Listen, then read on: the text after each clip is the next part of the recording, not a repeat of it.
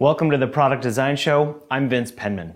The concept of design thinking has gained a lot of traction in the product design community. But what is it? In today's episode, we'll focus on two of the four key components of design thinking: empathy and collaboration. I'm Allison Topperwine.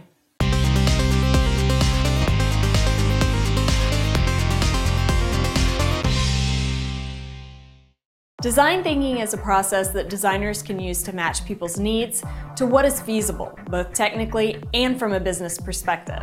Four components that make up the design thinking philosophy are: one, integrative thinking, where designers harmonize seemingly conflicting ideas into a useful whole. Two, experimentalism, where addressing larger questions about a product's usefulness can lead to profound design innovations.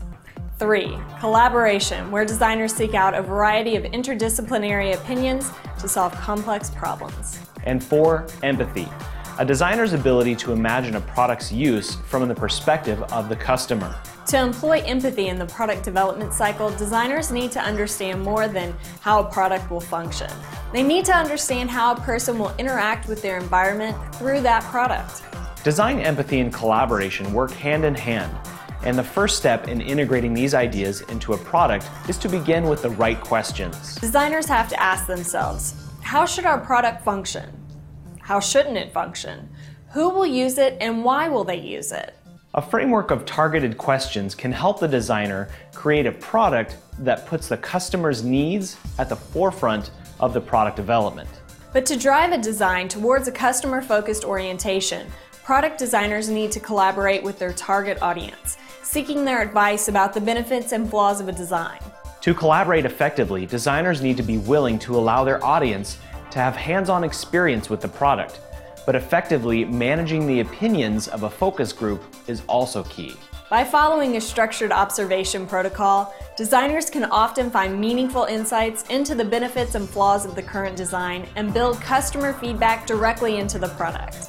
Designers can quickly put this information into use by imagining solutions based on their observations and updating their CAD models and designs accordingly. In a previous episode, we spoke with designers at BabyZen about how they built their Zen and yoga strollers with active parents in mind. Here's how they use design, empathy, and collaboration in their product design process. First of all, it should come as no surprise that the designers at BabyZen are parents themselves.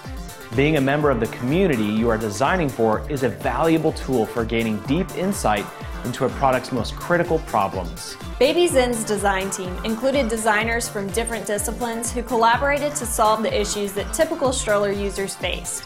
They asked, aside from moving a kid from point A to point B, what does a stroller need to do?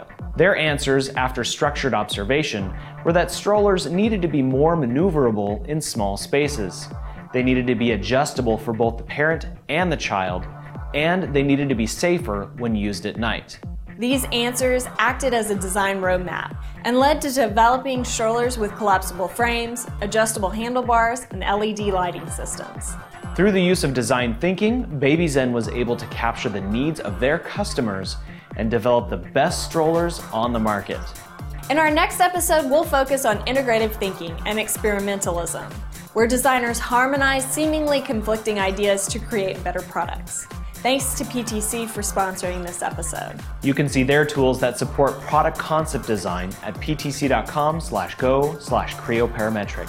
Thanks for watching this episode of the Product Design Show. Please give it a like on Facebook, subscribe on YouTube, or give us a rating on iTunes.